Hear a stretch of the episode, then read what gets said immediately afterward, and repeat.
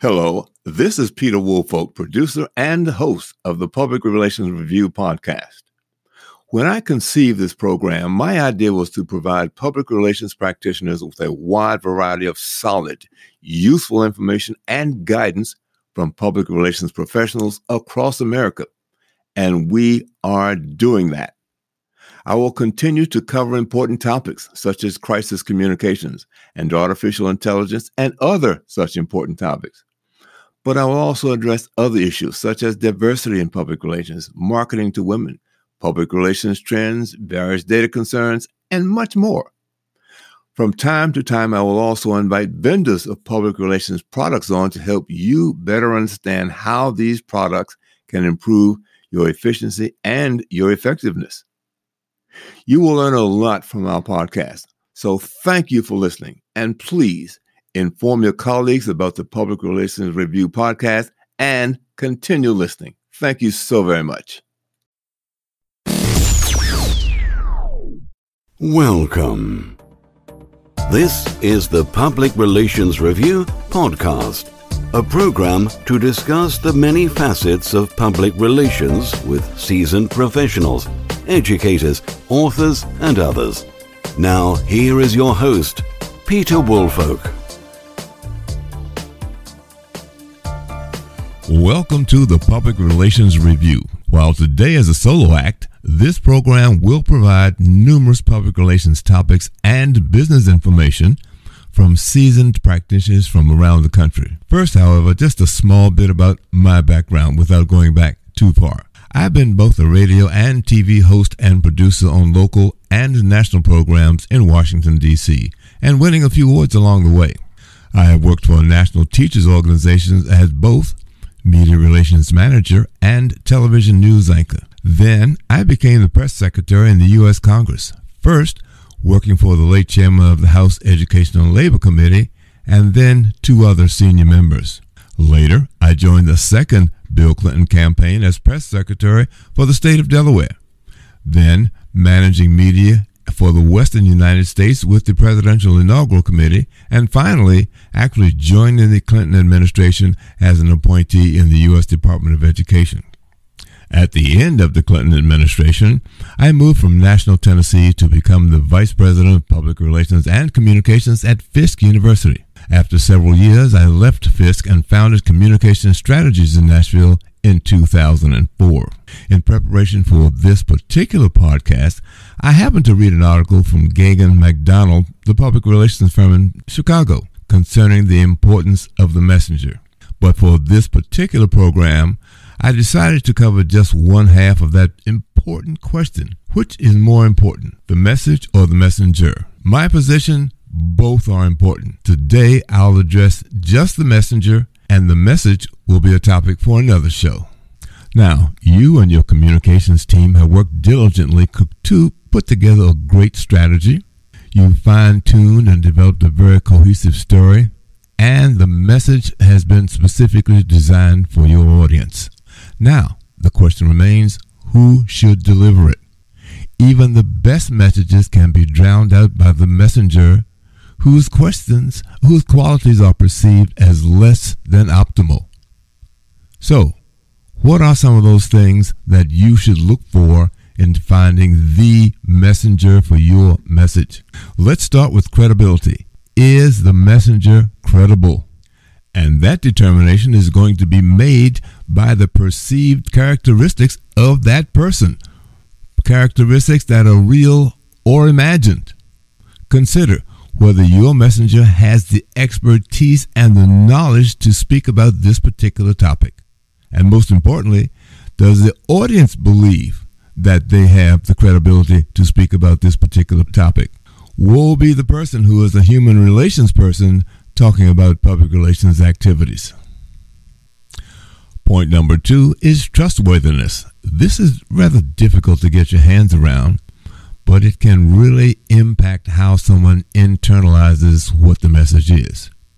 Now, this isn't necessarily a um, measure of the integrity of a person, but how it can be connected to a person's history.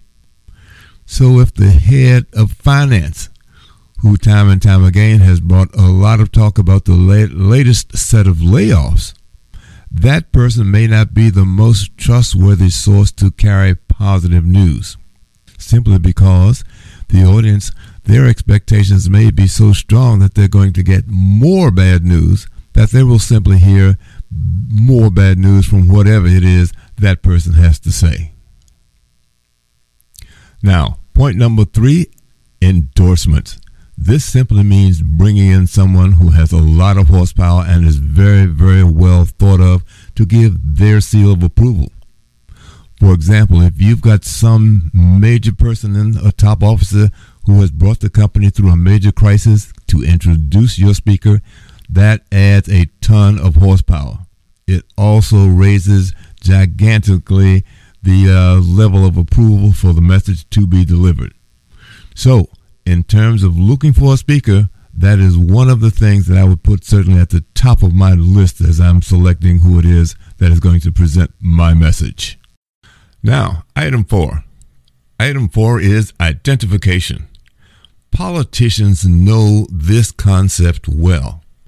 When going to, let's say, a warehouse or a factory, they don't show up in a coat and tie. They show up in a plaid shirt or golf shirt or something simple and straightforward like that because they recognize that people pay attention to them. Their audience, the receivers of the message, are much more open and receptive to a person who is talking like they talk, looks like they look, and perhaps acts like them, and also can help share some of their experiences.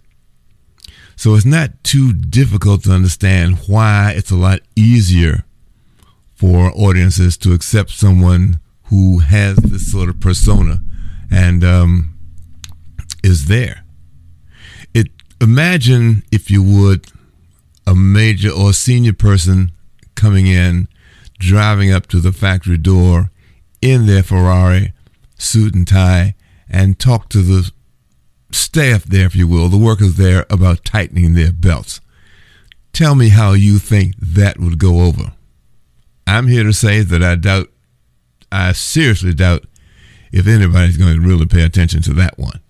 So, anyway, consider that at being able to connect with your audience. The message deliverer must be able to connect with that audience if that audience is really, really going to be receptive. Keep that in mind as you're planning. Now, speaking of planning, here are some other ideas and some other thoughts that I believe should also go into your constructing the speech. Make sure you organize your material in a very, very effective way to help you attain the goal for this speech. You can begin to write down the topic, uh, the general purpose of the speech, um, the central idea and the theme, and the main points.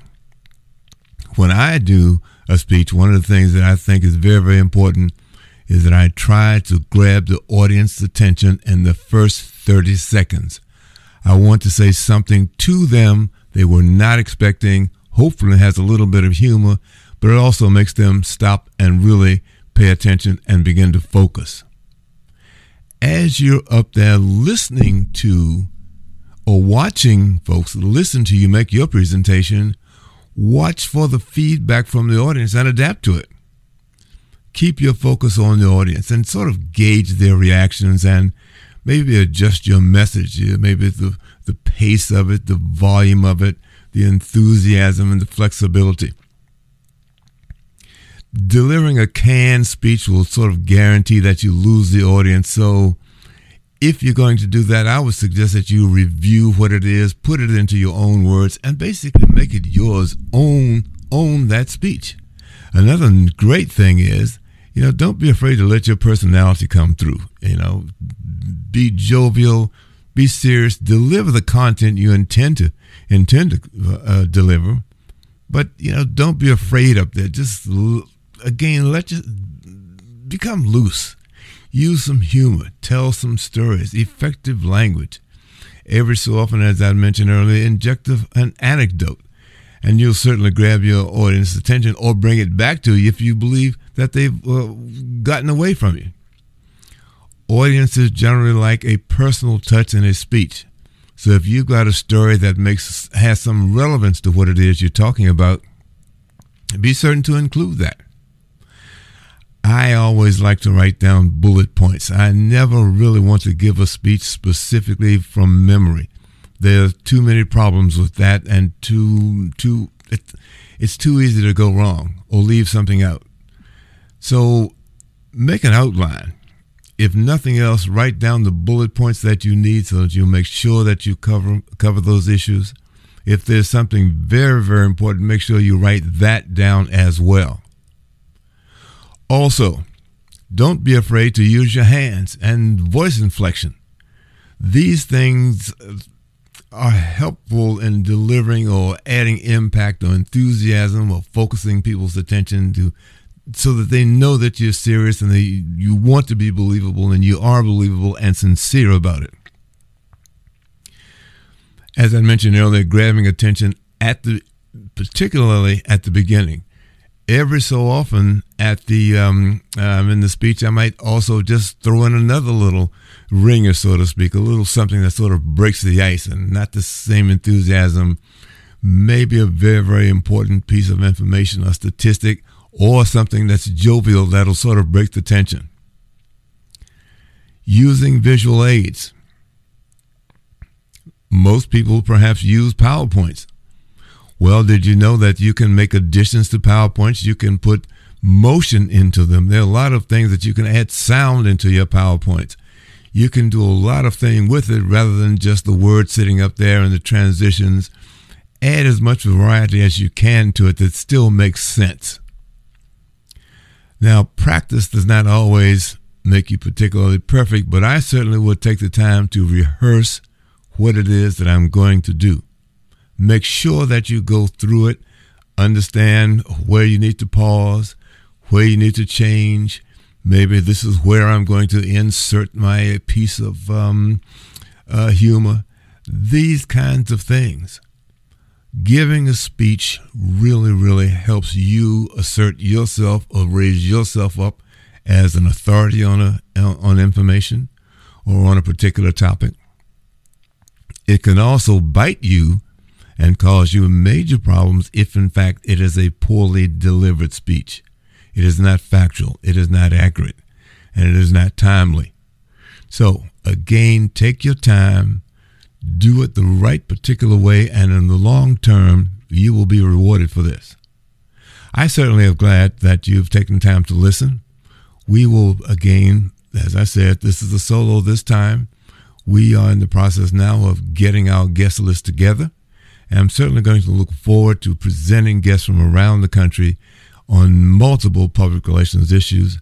And I hope that you'll take the time not only to join us again, but also to let people know that uh, this program is here. And we look forward to uh, having you as a guest uh, from now and into the foreseeable future. This is Peter Woolfolk, and thank you so much for joining us. Goodbye. This podcast is produced by Communication Strategies, an award winning public relations and public affairs firm headquartered in Nashville, Tennessee. Thank you for joining us.